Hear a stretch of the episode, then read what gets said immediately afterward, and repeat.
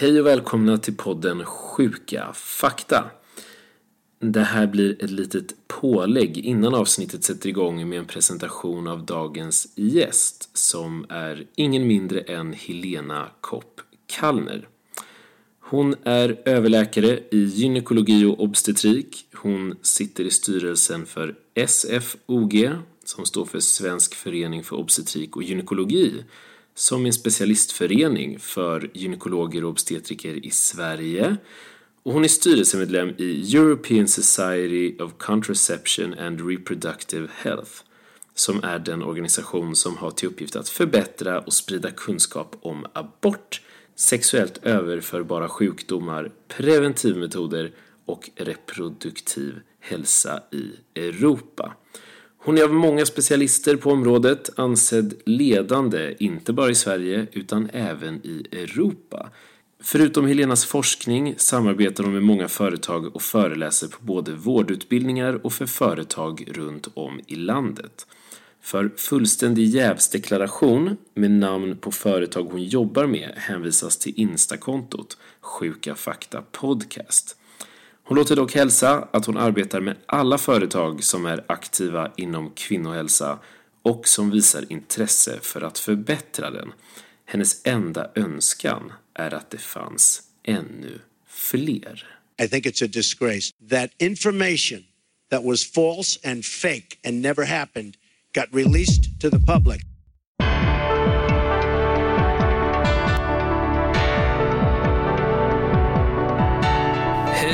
Och välkomna till podden Sjuka fakta. Idag ska vi behandla ett ämne som det kretsar en hel del tankar och föreställningar kring. Det har beskrivits som ett verktyg i kampen mot fattigdom och framförallt i kampen mot jämställdhet. Och det är inget annat än preventivmedel. Eller för jämställdhet. Eller för jämställdhet, kanske inte emot, sant. Kampen för jämställdhet. Och den ska hjälpa oss med detta ingen mindre än Queen av preventivmedel, Helena Kopp Kallner. Välkommen hit. Ja, tack. Du, Kul titel. Du är specialist i gynekologi och obstetrik Ja. och jobbar på Danderyds sjukhus och jobbar med kvinnokroppen till vardags men du har också sen nischat dig lite mer på preventivmedel. Ja. Hur kommer det sig att du valde just den inriktningen? Eh, det började med att jag var med i ett projekt redan när jag höll på att bli specialist som handlade om att vi ville öka mängden eh, medicinska aborter. Istället för att göra så många kirurgiska skulle vi göra medicinska aborter istället. Och då håller man på med aborter så håller man på med oönskade graviditeter. Och håller man på med oönskade graviditeter då är det ganska naturligt att man kommer in på hur man förebygger dem. Och det gör man ju genom att använda preventivmetoder. Det naturliga för en kvinna är ju annars att bli gravid väldigt, väldigt många gånger under sitt liv. Ungefär en gång per år kan man nästan säga att man blir gravid. Eh, Så att eh, då så var det naturligt att, eh, att min forskning sen mera kom att handla om preventivmedel och hur man förebygger oönskad graviditet. En gång per år? Ja, det, det är ju så. Alltså, om man inte använder någon preventivmetod alls och inte gör någonting för att skydda sig och har normal mängd samlag heterosexuellt ska tilläggas, då, då har man alltså 85% risk eller chans beroende på hur man ser det att uppleva en graviditet. Eh, och förr i tiden så var ju det bästa sättet att fa- få färre barn, det var ju att amma sina barn under lång tid. Det har mänskligheten alltid haft koll på. Men även så så blev det ungefär en graviditet i sådana fall, kanske varannat år då. Mm. Så att det, det är ju det som är det naturliga från det att man börjar ha samlag till dess att man slutade menstruera. Så ungefär 15 till 20 graviditeter och man föder 10 till 12 barn. Det blir väldigt många barn. Ja, Ja. och det var så det såg ut i Sverige för inte så länge sedan. ja. När, när började man använda preventivmedel? Det har man ju gjort eh, alltså sedan urminnes tider, redan eh, liksom i så här faraoniska skrifter så kan man ju se att man hade liksom idéer om hur man skulle sätta in granatäpplen, eh, liksom eh, skära ur och skala ur och granatäppelsaft och trycka upp då som en form av pessar. Så det har, man, det har man haft koll på ganska länge, att, liksom att försöka förhindra att spermierna kommer in. Det funkar rätt så bra. Så det har man haft koll på i alla fall. Mm. Avbrutet samlag har man också haft ganska bra koll på och sen olika former av vaginalsköljningar. För vi ska prata om preventivmedel idag. Och det kan man kortfattat beskriva hur då? jag skulle vilja kalla det för preventivmetoder. Eh, för att preventivmetoder innefattar allting man gör för att försöka att inte bli gravid. Medan preventivmedel är mera någonting som man liksom eh, tillför kroppen mm. för att inte bli gravid. Och i vårt liksom moderna samhälle så blir det mera kanske kopparspiral och olika former av hormoner då. Mm. Medan vi har ju mängder med andra former av preventivmetoder. Så preventivmetoder är mer ett samlingsgrepp och preventivmedel är liksom en liten subgrupp kan man säga. Okej. Okay. Mm. Eh, jag förstår. Då blir min nästa fråga lite med en twist. För jag tänkte fråga dig, man vet att det finns massa preventivmedel av olika slag. Eh, de flesta vet det. Men vad är det som skulle motivera att man använder det? Varför, varför vill man använda preventivmedel? Det är ju mycket därför att just preventivmedlen eh, och framförallt hormonella då, kopparspiraler som jag sa, de är ju mer effektiva. Ja. Allihopa, alltid, mm. än de traditionella metoderna. Eh, och dessutom så är de mera lättanvända, det vill säga de är mer förlåtande. De tillåter en högre grad av mänsklighet. Mm. Att man glömmer. Mm. Eh, jämfört med då traditionella metoder som liksom avbrutet samlar. Missar man en gång, jag menar, det säger sig självt liksom hur det kan gå då. Mm. Eh, och samma sak med att liksom hålla koll på menscykeln och så vidare. Att det, det, är svårare och kräver mer av den som använder den formen av metod. Mm. Sedan är det också så att de hormonella metoderna har många positiva hälsoeffekter för kvinnor som använder dem i form av mindre mensvärk, mindre mensblödning, de skyddar mot endometrios, Eh, de kan eh, skydda mot premenstruella menstruella störningar som till exempel PMS eller PMDD som är en väldigt allvarlig form. Eh, och så skydda mot cystor. Hormonella preventivmedel har, har många positiva hälsoeffekter och skyddar också mot, det är liksom mer kortsiktigt om jag sa nu, mer långsiktigt skyddar de också mot flera olika cancrar.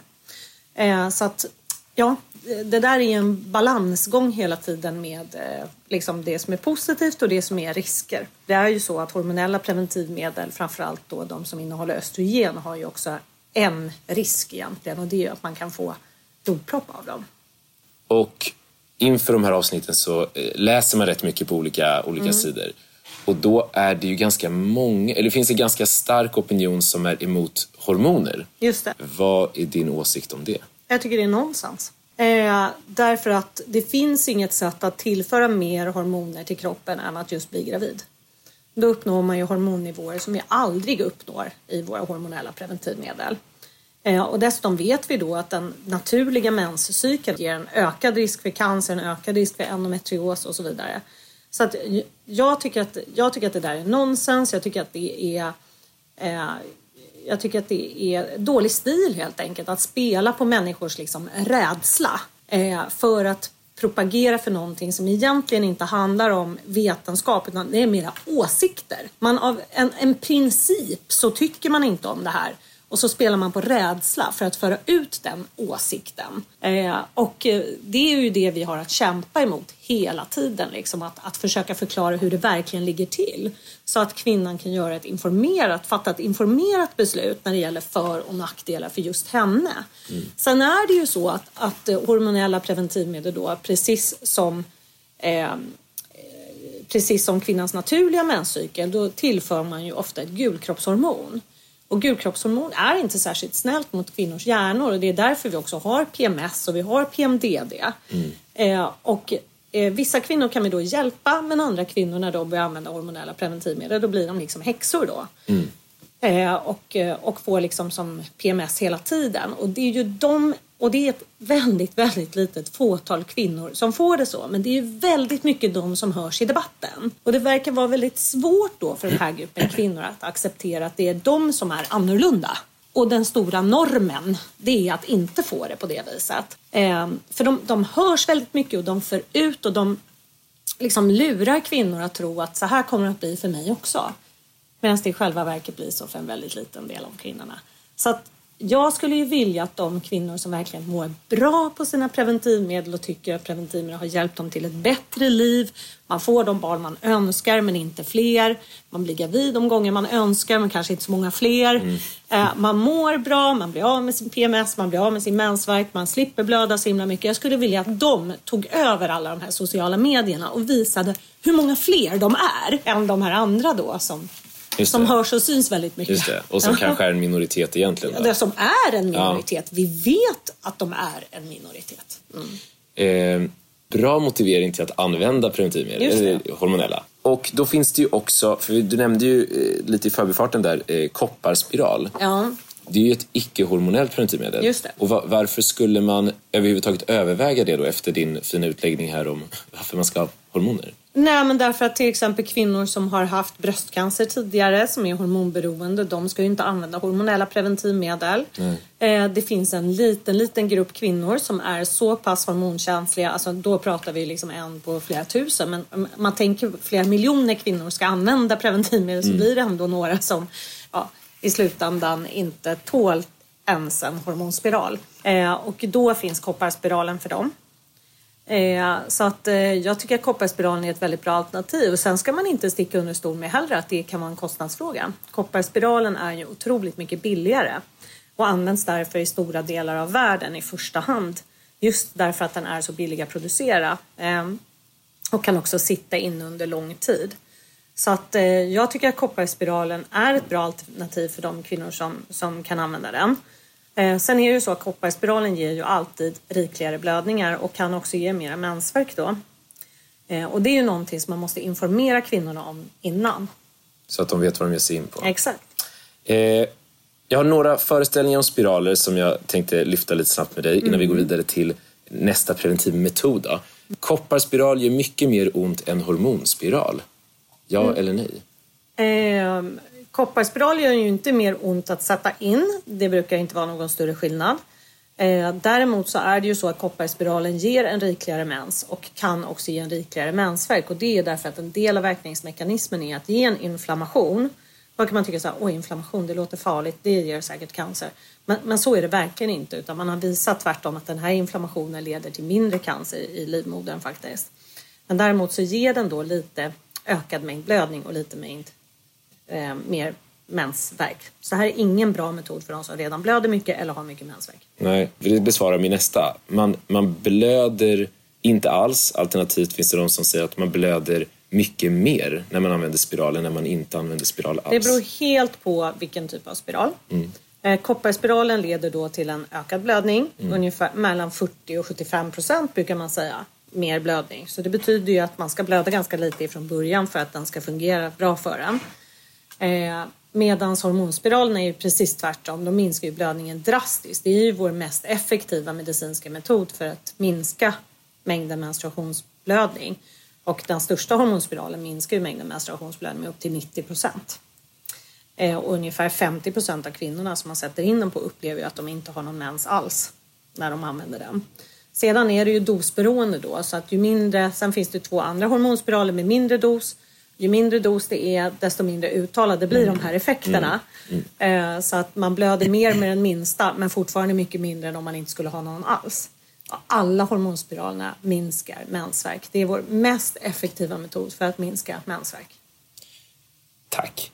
Eh, du kan bara använda spiral om du har fött barn. Absolut inte. Alla kan använda spiral. Man ökar risken för utomkvedshavandeskap, alltså att graviditeten växer utanför livmodern, om man använder spiral. Nej, man minskar den risken kraftigt. Eh, däremot, av de få, få graviditeter som uppstår trots att man använder en spiral så är det fler proportionellt sett som är eh, utomkvedshavandeskap. Det här, är, det här är ett pedagogiskt bekymmer. Men om man säger att man liksom, om hundra människor, eller vi kan ta tusen faktiskt, för så effektiva är ju spiralerna.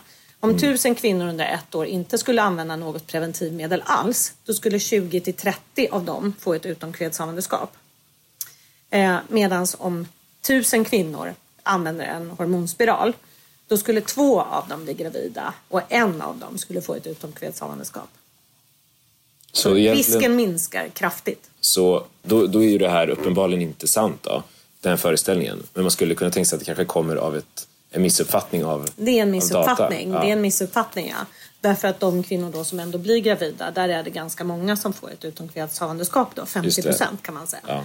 Men det är så Eh, många, många färre Ja, totalt men det är sett. så många, många färre. Men sen kan man ju då jämföra med till exempel om man skulle använda eh, andra eh, preventivmetoder som till exempel p-staven. Där är risken för utomkvedshavandeskap och graviditet i princip noll. Så det är ju vår mest effektiva metod mot utomkvedshavandeskap. Men det är absolut så att har man haft ett utomkvedshavandeskap tidigare då kan man absolut använda en hormonspiral till exempel. Okej. Och man riskerar att minska sina chanser att kunna bli gravid i framtiden med spiral för att spiralen växer in i livmoderväggen och skadar den. Nej, det är helt fel. Kort och gott Den nej. myten avlivar vi. Ja, den, den avlivar vi nu. Mm. direkt. Ehm, då kommer vi in lite kort på, på en ganska stor grupp eh, preventivmedel som är p-piller. Mm. Och där har jag också förstått att det finns lite olika sorter och framförallt väldigt många föreställningar som ibland går emot varandra. Mm. Och bara att vi ska försöka reda ut vad, vad det är och hur det faktiskt ligger till. Vad, Mm. Vi kan försöka. vi kan försöka. P-piller är olika. På vilket sätt kan de vara olika? Det finns två sätt som de kan vara olika på, eller egentligen tre kanske. Eh, Det ena är då dosen östrogen som de innehåller och vilket östrogen de innehåller. Det är det ena. Sen innehåller olika p-pillersorter olika typer av gulkroppshormon och de har olika egenskaper. Och det gör att de här p-pillerna fungerar lite olika och ja, man kan dra nytta av dem på olika sätt. Eh, Men sedan också det som påverkar det är hur man tar sina p-piller. Vilken, vilken regim man använder som vi kallar det för. Alltså hur många dagar man käkar och, och hur många uppehåll man gör och hur många dagars uppehåll man gör och så. Så det är tre olika sätt som de är olika på. Och det här med att man ska, då kan vi komma direkt in på de här olika föreställningarna som går att hitta oavsett om de är sanna eller inte. Men det här med uppehåll är du inne på. Där vissa hävdar att man absolut ska göra uppehåll Ja. och därigenom ofta också blöda. Och vissa hävdar att man absolut inte ska göra uppehåll. Ja. Och då är det så att forskningen visar nu att det är bättre för kvinnorna att de inte gör uppehåll. Eh, och det är därför att kvinnorna mår bättre, det blir mindre eh, svängningar i hormonerna och då mår man bättre av att det blir mer stabilt. Eh, så att det har man visat tydligt att man får då mindre så här, PMS, mindre bröstspänningar och massa olika liksom, både fysiska och psykiska symptom eh, som, som blir bättre om man inte gör uppehåll. Eh, så att det är nog klarlagt där. Och sedan är det ju då också så att det blir mer effektivt med p-pillerna om man äter dem varje dag.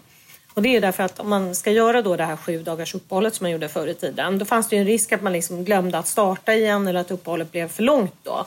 Och då kan man alltså få eh, en ägglossning och så har man en risk för graviditet. Om man aldrig gör uppehåll och så glömmer man ett piller, då spelar ju det ingen roll. Då har man gjort en dags uppehåll och vi vet att man kan göra sju.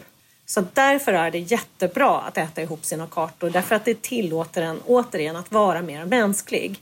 Det är mer förlåtande mot mänskligheten eh, och hjälper kvinnor att uppnå sitt mål bättre, att hon inte blir gravid. Så det här är verkligen någonting som vi uppmanar nu. Man ska käka ihop sina p-pillerkartor och sedan ska man aldrig göra sju dagars uppehåll utan man ska istället göra fyra dagars uppehåll för sju dagar är för långt. En del kvinnor får ägglossning då. Så att fyra dagar har vi nu gått ner till. Och det har det visat att det, det verkar vara det optimala. Att man äter tills man får en blödning. Då gör man fyra dagars uppehåll. Får man ingen blödning då är man liksom the luckiest girl. Då, då, Då- då, då behöver man aldrig blöda. Liksom. Nej. Det är underbart. Men de flesta kan liksom käka ihop sina kartor någonstans mellan sex, eh, sex veckor och tre månader ungefär. Och sen kommer ofta en blödning. Mm. Och då får man göra uppehållet då i fyra dagar.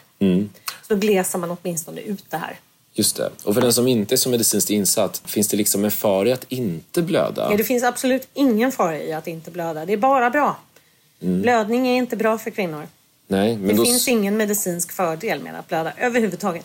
nej, och då finns det ju de som hävdar, eh, vill jag nog ändå påstå, att men det är ju naturligt att man blöder. Ja, men det är inte så himla naturligt. Därför att det naturliga är att vara gravid och det ska man vara 20 gånger under sitt liv. Sen är det ju så att många förväxlar också det här med att man äter p-piller och inte behöver blöda med att man om man inte äter p-piller, att man inte blöder, då kommer doktorn säga så här, du måste blöda, säger de då. Och så får man p-piller. Eh, men, men det är en annan sak därför att ja, ja, har man då en, en, en menstruationsrubbning eh, som gör att man inte blöder, då producerar kroppen hela tiden östrogen. Östrogen, östrogen, östrogen, östrogen. Och det gör att slemhinnan bygger på sig och man får en ökad risk för cancer. Mm. Och det man gör då, det är ju att man ger just det här gulkroppshormonet som motverkar cancer för att ge den här kvinnan en blödning. Men med p-piller, då tar du ju gulkroppshormon varje dag. Så du har det här skyddet mot cancer varje dag. Och det är ju det som gör just att hormonella preventivmedel, eh, de ger ju ett skydd mot cancer i livmodern. Så om du väl har ditt gulkroppshormon, då behöver du aldrig blöda. Har du inget gulkroppshormon, då måste du blöda. Då måste du blöda. Eller skaffa dig ett gulkroppshormon. Just det. Just det. Eller, precis, eller skaffa ett. Eh, vi har varit inne några gånger här nu på att om man glömmer, man kan vara mänsklig, man Ja. glömmer ett piller. Ja. Ska man liksom ta två piller dagen efter för att Nej. liksom kompensera? Nej, det räcker med ett piller. Ja. Och äter du då ihop dina p-pillerkartor då behöver du aldrig heller fundera på om du liksom ska skaffa akut p-piller eller någonting sånt. Glömmer du bara ett piller, då är det fine. Glömmer du två piller, då är det också fine. Mm. Glömmer du tre, då är det fine. Glömmer du fyra, då är det fine. Sen, Sen börjar det bli trassligt. Ja. Ja. Är, det, är det farligt att ta två? Nej, Eller man ska det aldrig inte- tänka kanske man det ska inte, kompensera. Det är inte men- farligt, det är inte farligt men, Nej. eh, men eh, ofta så leder ju det till blödningsrubbningar och sådana där saker. Man går upp i vikt av p-piller. Jag ser faktiskt inga studier som visar att man gör det. Men det är ju när man tittar på liksom ett stort studiematerial med flera tusen kvinnor. Så, Då kommer det alltid i det studiematerialet finnas vissa kvinnor som har gått upp i vikt och vissa som inte har gått upp i vikt. Men det är ingen skillnad mellan kvinnorna som äter p-piller eller som inte gör det. Eh, men det är klart att eh, om man liksom eh, ger p-piller till en kvinna och så har hon inte förändrat någonting i livet, hon har haft samma partner innan som efter, eh, liksom bor på samma ställe, går på samma gym, ingenting har förändrats och så upplever hon en viktuppgång. Då tycker jag ändå att man måste vara lyhörd. Eh, därför att det är inte så att studier kan förklara allting hos den enskilda individen. Men däremot så är det ju så att p-piller har ju en jäkla utmaning alltså där man ska börja med det då när man är 16 år gammal, ofta då 16-17 där. Man börjar ha sex, man har en pojkvän. Istället för att hänga ute med, med polarna så sitter man hemma med pojkvännen och käkar chips. Man slutar ofta eh, med sina idrotter i den här åldern. Man blir mera stillasittande, skoldagarna blir längre, eh, man skaffar moppe istället för att cykla. Alltså allt det här sammantaget leder till att kvinnor ofta går just upp i vikt när de är mellan 16 och 20 år. Punkt slut. Och det sammanfaller med att man börjar äta p-piller. Så jag tycker p-piller har ju en, det, det är en tuff sits att vara p-piller.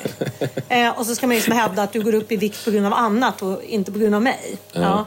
Men, men eh, så att jag tycker att när man eh, när man bemöter det här, liksom, att jag känner att jag har gått upp så mycket i vikt, då måste man också sätta sig ner och spalta upp. Vad har hänt sedan du började med p-piller? Har du slutat sporta?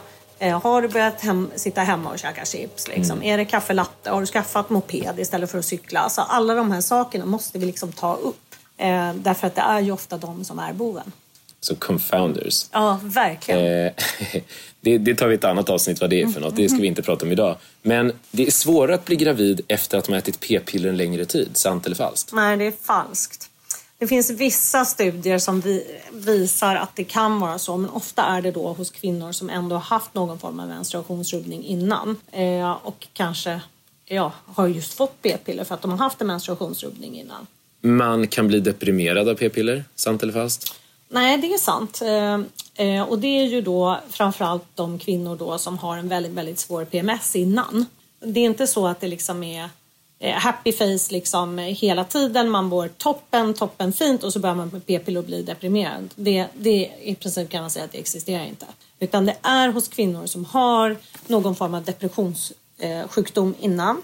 Eh, eller som då har en allvarlig eh, alltså premenstruell dysfori, alltså en allvarlig form av PMS eh, som ligger i farozonen. Eh, och då kan man säga att det är ju inte så att p-pillerna förvärrar grundsjukdomen men det kan göra att den här grundsjukdomen blossar upp. Som jag sa tidigare då, så om man, om man har en, en PMDD, premenstruellt dysforiskt syndrom, eh, och så ger man p-piller, då kan man antingen bli frisk men man kan också få PMDD varenda dag hela livet av sina p-piller. Och då upplever man ju att man har blivit deprimerad. Ja, det låter inte jättekul. Nej, Eh. men det är en väldigt, väldigt liten grupp kvinnor. Ja. Och eh, när man ger p-piller till den gruppen kvinnor då är det jätte, jätteviktigt att man verkligen bedriver en bra rådgivning. Hon säger det att om du om tre veckor upplever att du har PMS varenda eviga dag då är inte det här rätt metod för dig. Sen är det så också att eh, i många fall så får man liksom höra att bara, ja, så började jag med p-piller och sen blev jag deprimerad. Så, men när började du med p-piller? Jag började för tre år sedan. Och när blev du deprimerad? För ett halvår sedan. Nej, men alltså så fungerar det ju inte. Det är ju inte så att det här är en biverkan som liksom plötsligt uppstår efter tre år när du har ätit samma dos läkemedel. Att det helt plötsligt ska uppträda liksom en ny biverkan efter flera års användning. Men mänskligheten är sådan att vi vill gärna ha någonting att skylla på. Mm. Vi pekar på det. Det är det som är felet. Så kunna peka på det och kan man lätt fixa, åtgärda. Eh, och då blir det ofta så att man liksom skyller på p-pillerna. Men eh, blir man deprimerad av sina p-piller då blir man det efter tre veckor att man har startat. Alltså. Mm. Det kommer direkt? Mm, det gör in... faktiskt det. Precis som, precis som att den här PMSen kommer varje månad efter några dagar med mm. gulkroppshormon. Då kommer det. Ja. och det är samma sak med p-pillerna. Ja. Mm.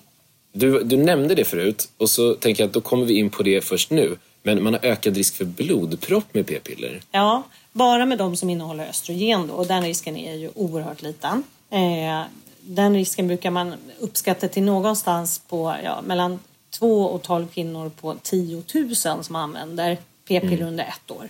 Sen blir det ofta så att man liksom, alla kvinnor som får blodproppar äter p-piller så skyller man på p-pillerna. Men det stämmer inte. Eh, utan det är ju fortfarande så att p-piller innebär en riskökning. Men en del av de här kvinnorna som har p-piller och får en blodpropp, de skulle ju ha fått blodpropp ändå.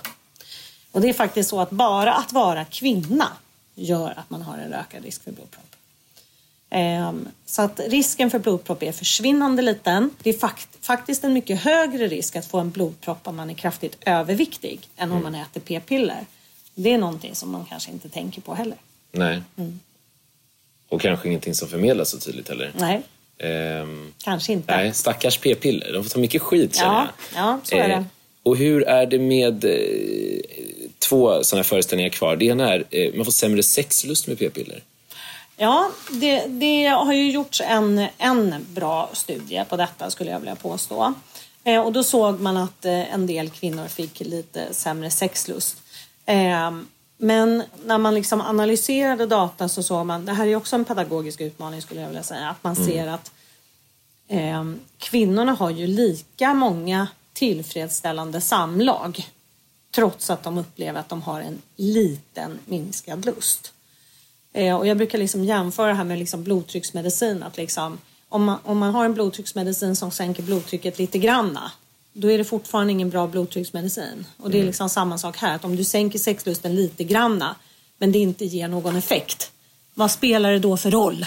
Eh, så att det här är också en liksom, pedagogisk utmaning tycker jag. Det är jättesvårt. Men studien kunde inte visa någon effekt på sexuell funktion.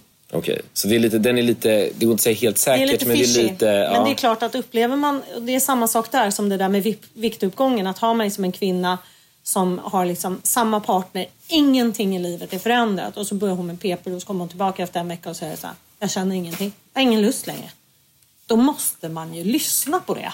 Ehm, men det är extremt ovanligt. Utan ofta tycker jag liksom att det här blir någon slags klagomål som kommer efter ganska lång tid på p-piller. Och det blir liksom samma sak som det där med depressionen. Att mm. Det är inte så att du käkar p-piller och sen efter tre år så får du Nej. minskad sexlust. Nej. Utan den kommer snabbt efter liksom några veckors användning. Mm. Mm. Det är en bra liksom, grej att ta med sig att om det är biverkningar överhuvudtaget med de här medlen eller mm. det som är så då kommer medel, de relativt snabbt. Så kommer de snabbt. Ja.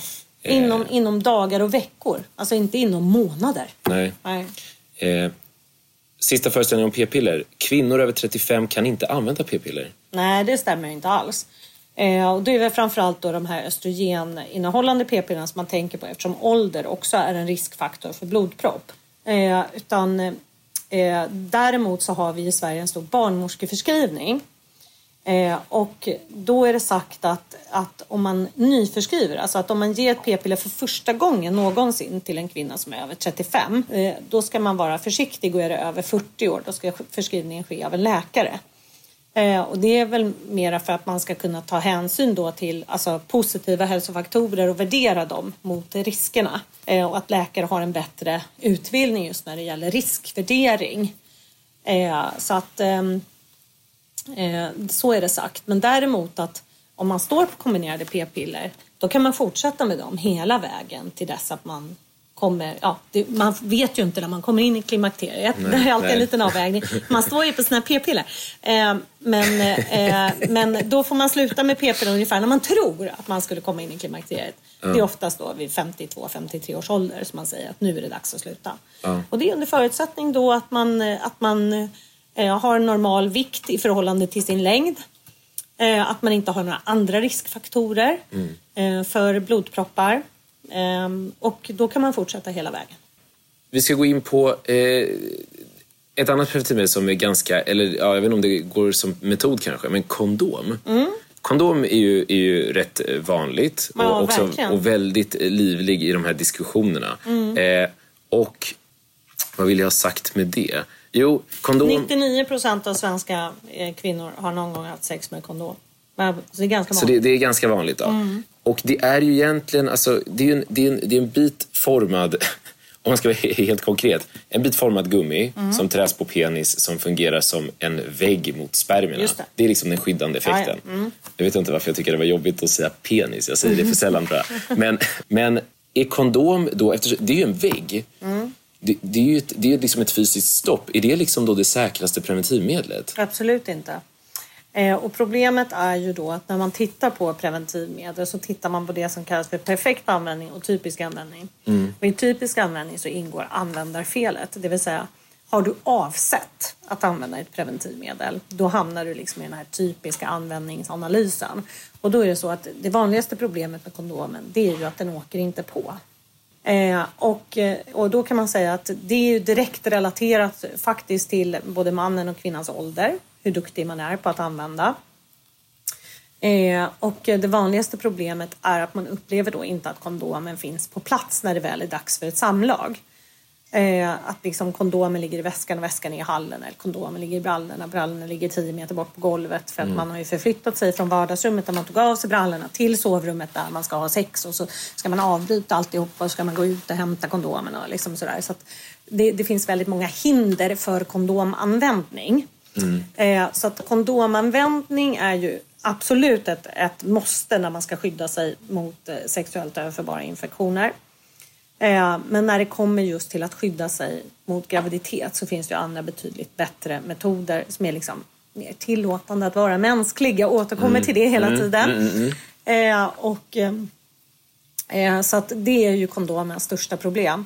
Det andra problemet är att man ligger kvar och gosar för länge under samlaget. Vilket innebär att penis slaknar efter samlaget. Och då när man ska ta av kondomen så får man ett spill. Och de är snabba de där små rackarna vet du, så de simmar de liksom upp direkt. Eh, så att kondom är inte, om man vill ligga, som, ligga kvar och köra någon slags afterglow liksom efter samlaget, då, då är inte kondom rätt. Eh, utan man måste liksom direkt efter att mannen har fått utlösning, då har man ju bara liksom några, någon enstaka minut eller två på sig att dra ut penis innan den slaknar. Eh, och det, så det är det vanligaste användarfelet nummer två. Så nummer ett, den åker inte på. Nummer två, den åker inte av i tid. Nej. Nej. Och för det, det här läste jag, det var någon som hade listat upp liksom sju grejer att ha koll på. Vi behöver inte gå igenom alla, men det här med att man, man, kan bli, man kan göra någon gravid då av att det är mörkt, eh, det är dags och så tar man på den först åt fel håll och sen vänder på den. Ja, just det. Och att det kan göra att man blir gravid. Ja, det räcker ju med väldigt få spermier. Eh, och har man då liksom att det kommer lite spermier före då i liksom mannens sekret. Ja. Så rent teoretiskt, absolut. Men det är väl inte det största problemet. Nej, Kanske inte det vanligaste. nej, nej. nej. Det, är inte, det är kanske bra att skylla på, men det, det vanligaste problemen är de jag sa. Ja. och en sista grej med, med kondomer då. Vad, vad är egentligen grejen med bäst före-datum? Nej men det är ju att gummit i kondomen Eh, blir gammalt helt enkelt och skörare. Eh, så att det är ju också ett vanligt användarbekymmer, det vill säga att man använder en för gammal kondom och då är gummit för skört och då går kondomen sönder. Eller att man försöker öppna kondomförpackningen med någonting som är vasst. Eh, så att det är också lite vanliga bekymmer så att säga. Men man ska komma ihåg att, alltså, att kondomer skyddar oftast oerhört bra ändå mot sexuellt överförbara sjukdomar. Även om det blir mindre vaj med själva ja, användningen. Eh, bara den åker på så, så ger den ett bra skydd. Men däremot skyddet mot graviditet, då är det viktigt med korrekt användning. Eh, så att eh, jag brukar ju förespråka att man ska ha en effektiv metod i botten. Mm. Eller inte bara jag, utan jag skulle säga hela världens gynekologer och sexualrådgivare och vad det nu är, eh, förespråkar att man ska ha en effektiv metod i botten eh, för, för kvinnan framförallt, för det blir det. Och sedan ska man lägga till kondom vid ny partner. Okay. Men sen är det så att som sagt, det här perfekta användningen, den kan man komma upp i om man till exempel är ett oerhört motiverat par där båda två är motiverade till kondomanvändning. Man har hittat en bra rutin mm. för att få på den i tid och använda den. Liksom att båda två är verkligen med på det hela. Man är motiverad att skydda sig mot graviditet. Man är motiverad att mannen ska använda kondom. Eh, då fungerar den jättebra. Då är det kanske ja, till, någonstans kanske tre på hundra kvinnor per år som blir gravida. Men det är fortfarande där vi hamnar. Det är, det är inte, inte bättre än så. Nej. Även hos de som är superduktiga. Så det är liksom ändå inte hundra procent? Absolut inte. Det finns bara en metod i princip som är hundra procent och det är p-stav. Ja, det är så? Ja. P-stav, jag tror du skulle säga det är att inte ha sex. Men, nej, men, men det men... är väldigt dåligt. Då har man inget behov. Nej, nej precis. Men vadå, så p-staven är mer effektiv än, än hormonspiralen? Absolut, och det är ju för att den hämmar ägglossningen. Och då, då 100% hämning av ägglossningen. Alltså, ja, då, då, blir då, det, då blir det ingenting. Så för den som absolut inte vill bli gravid? Ja, då är p-staven det bästa. Då är p-staven det bästa. Det är ju det vi framförallt rekommenderar, ska rekommendera och bör rekommendera efter till exempel ett utomkvedshavandeskap mm. där man vill bevara fertiliteten för framtiden. Eh, då är det p-staven som är det absolut mest effektiva sättet. Därför att du, ingen risk för graviditet, ingen risk för utomkvedshavandeskap. Vi ska strax avrunda. Vi ska gå igenom en sista och det är preventivmetoden som går under beteckningen natural cycles. Ja. Um, jag deklarerar jäv där. Jag sitter i deras expertgrupp. Mm. Är det sant? För, ja. för natural cycles? Ja, för, det, för det är, du pratade här med att man hämmar ägglossningen. Natural cycle, kan, du, kan du kort bara berätta först vad natural cycles är för något? Natural cycles är liksom säkra perioder i en modern och attraktiv förpackning skulle jag vilja säga. Mm. Det är ingenting annat. Eh, och det går ut på att man, eh, det är temperaturbaserat i första hand. Det går ut på att man mäter kvinnans temperatur varje morgon eh, när hon precis har vaknat. Eh, och sedan så ploppar, pluppar man in den här temperaturen i en eh, app på sin smartphone. Och appen är då eh, i princip en matematisk formel som mm. är lite självlärande. Så den lär sig kvinnans eh, temperaturcykel. Mm. Och sedan är det då så att man vet att kvinnans eh, temperatur ökar eh, eh precis efter ägglossningen. En till två dagar efter ägglossningen så stiger kvinnans temperatur och det gör den med ungefär 0,2 till 0,3 grader Celsius. Mm. Väldigt lite. Ja. Så att det är liksom inte så att liksom, ah, idag känner jag att jag haft ägglossningar 38 och 5. Så är det inte liksom, utan det är verkligen subtila temperaturförändringar. Och då med den här metoden så följer då en särskilt kalibrerad eh, temperaturmätare helt enkelt, en termometer. Och sedan så kan man också då lägga till att eh, eh, använda ägglossningsstickor då som en extra del i det här då för att öka säkerheten mm. i metoden eller effektiviteten i metoden, säkerheten i att bedöma när man har ägglossning. Och sedan så kan man också då så pluggar man in när man har mens, då, vilka dagar man har mens. Och så räknar liksom den här lilla datorn eller matematiska formen, den räknar ut sannolikheten varje dag för att du kommer att ha ägglossning och måste använda preventivmedel. Så den hittar dagen när den tror att du kommer att ha ägglossning och så lägger den till en säkerhetsmarginal. Och de dagarna då som den säger att här finns det risk för graviditet, de markeras som röda. Och de dagarna som är liksom safe att köra utan kondom, eh, de markeras som gröna. Eh, och då har man visat att metoden är otroligt effektiv i att förutsäga när du troligen kommer att ha ägglossning och eh, den flaggar då de här röda dagarna. Problemet är att många i början av när man använder den här metoden så får man ofta tio röda dagar per månad, alltså en tredjedel av dagarna är röda. Och det här gillar inte kvinnor eller män eh, och det som händer då det är att man chansar. Och då går det inget bra. Eh, och det leder till att man får en typisk användningssäkerhet på den här appen på runt 9 procent. 9 av 100 kvinnor på ett år blir gravida. Då. Mm, det, ja, det är ju... Mm. Det är ju en del. Mm. Eh. Och sen ska man också komma ihåg då att när man tittar då på användargruppen för den här appen. Ja. Då, och då, liksom, då går tillverkaren ut och säger så här, ja men vi är lika effektiva som p-piller för det finns då studier som visar att första års användningen med p-piller så blir 9% av kvinnor gravida. Det är bara det att användargruppen för Natural Cycles har en medelålder på 29 år. Eh, och väldigt få är väldigt unga. Medan p-pilleranvändarna under första året, de är ju inte 29 år. Nej. De är typ 17, 18, 19. Ja. Och man vet att yngre har svårare med rutiner. Alltså det, det behöver man inte vara Einstein, det behöver man bara för att vara mamma för att veta mm. att ungdomarna har svårare med rutiner. Mm. Eh, så man är mer, man är mer, jag brukar säga, man är mer spontan, man är mer rolig när man är ung. Just den här roligheten, den leder också till att man har lite bristande konsekvensanalys, man har svårt med rutiner och följa mm. rutiner eh, och, och, och, så. Så att man kan säga så att Natural Cycles med 29-åriga användare, de borde ligga bättre till. Liksom. Just så det. kan man säga. Men kan man säga då... Det är en svåranvänd metod. Svåranvänd metod. Inte, inte säkert i samma bemärkelse då, men det lät på det som att om man, att den här appen lär sig. Man kommer aldrig att ha färre än sex dagar som är röda. Och det är därför att spermier kan överleva i sex dagar, punkt slut. Så är det med det. Mm. Så färre än sex dagar kommer du aldrig att ha.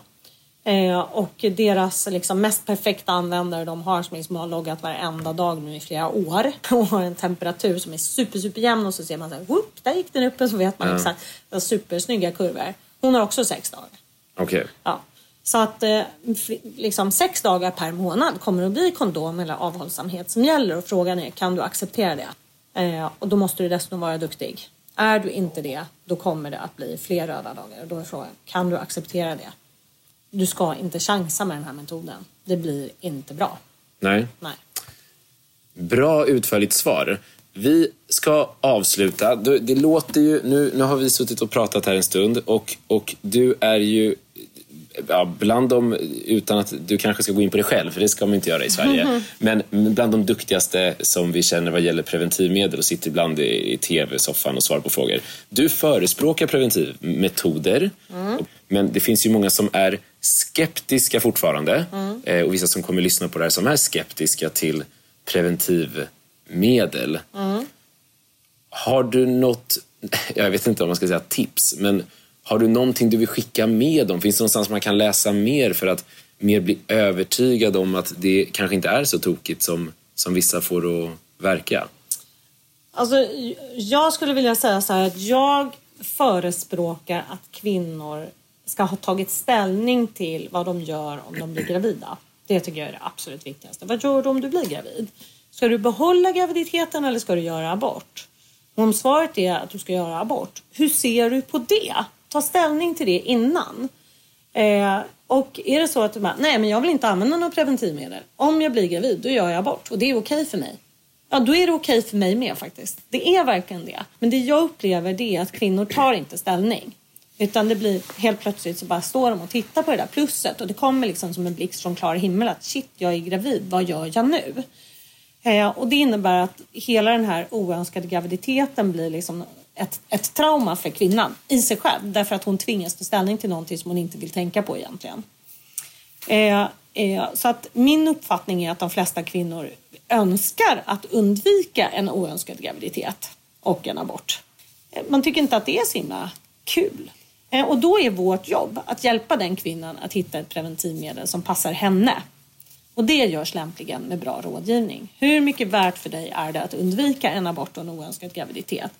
Vill, har, har du några hälsoproblem som jag kan hjälpa dig med? Har du mensvärk? Har du mycket blödning? Mm. Eh, har du PMS? Va, vad kan jag göra för att det här ska bli liksom en, för att ditt liv ska bli ännu bättre med mm. preventivmedel? Eh, så att jag är inte, jag förespråkar inte den ena eller andra metoden. Jag kan till och med ibland sitta och säga att jag tycker att liksom Eh, det som är kvar för dig det är liksom natural cycles. Och då lägger jag ner otroligt mycket tid på att förklara hur det fungerar och vad som är viktigt och hjälpa till att strukturera upp och få de här rutinerna eh, för att, för att det ska fungera. Eh, så att jag arbetar med hela arsenalen preventivmedel skulle jag vilja säga och försöker att ge goda råd till varje kvinna utifrån hennes förutsättningar och utifrån hennes inställning till en oönskad graviditet och en abort. Eller att behålla ett barn som man kanske inte hade tänkt sig. Så att, eh, det tycker jag är det viktigaste och jag tycker ofta att när man har ställt de här frågorna kring vad gör du om du blir gravid? Hur ser du på en abort? Hur ser du på att behålla en graviditet? Så utkristalliserar det sig ofta ganska snabbt vad, vad kvinnan har för typ av behov av preventivmetod. Ja.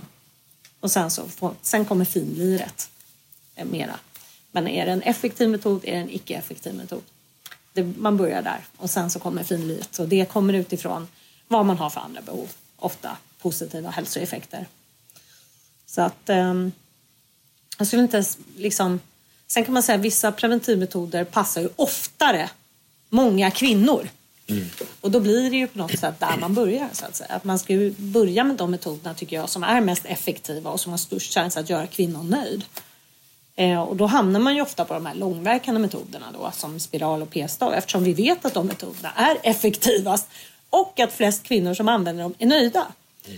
Mm. och sen så arbetar man sig liksom nerifrån. Men ibland så slutar det inte alls med en sån metod därför att kvinnan till exempel kanske har svår akne och då ska hon ju ha en kombinerad metod eller att hon har mycket PMS och då ska hon ju ha en, en annan typ av metod. Eller, ja, alltså det, ja, det jobba med hela arsenalen och individuell rådgivning utifrån kvinnans behov. Det är det viktiga. Vilken, vilken dunderavslutning. Stort, stort tack Helena Kopp Kallner för din tid och hoppas att lyssnarna har fått en lite bättre, eller förhoppningsvis mycket bättre uppfattning och bredd på, på hur man kan tänka kring olika preventivmetoder. Tack för din tid. Tack, tack. Tack för att du har lyssnat på podden Sjuka fakta. Det här var det fjärde avsnittet om preventivmedel med Helena Kopp Kallner. Detta samtal spelades in i ett personalrum på Danderyds sjukhus så jag hoppas att ni har lite överseende med ljudet. Varje tisdag framöver, hela sommaren, så kommer ett nytt avsnitt att släppas. Extra material hittar du på Instagram under namnet Sjuka Fakta Podcast. Följ oss gärna där. Och ett extra stort tack för alla lovord och feedback på podden hittills. Det är fantastiskt roligt att den uppskattats så mycket och så fort. Är du en av dem som uppskattar podden så skulle jag bli väldigt glad om du betygsätter den och sprider den vidare. Har du tankar och funderingar på nya ämnen eller gäster så är du välkommen att höra av dig till kontakt sjukafakta.se. Eh, det var allt för den här veckan tror jag. Så eh, hoppas jag att vi ses nästa tisdag och annars att vi hörs snart igen. Må gott, ta hand om dig och tro inte på allt du hör.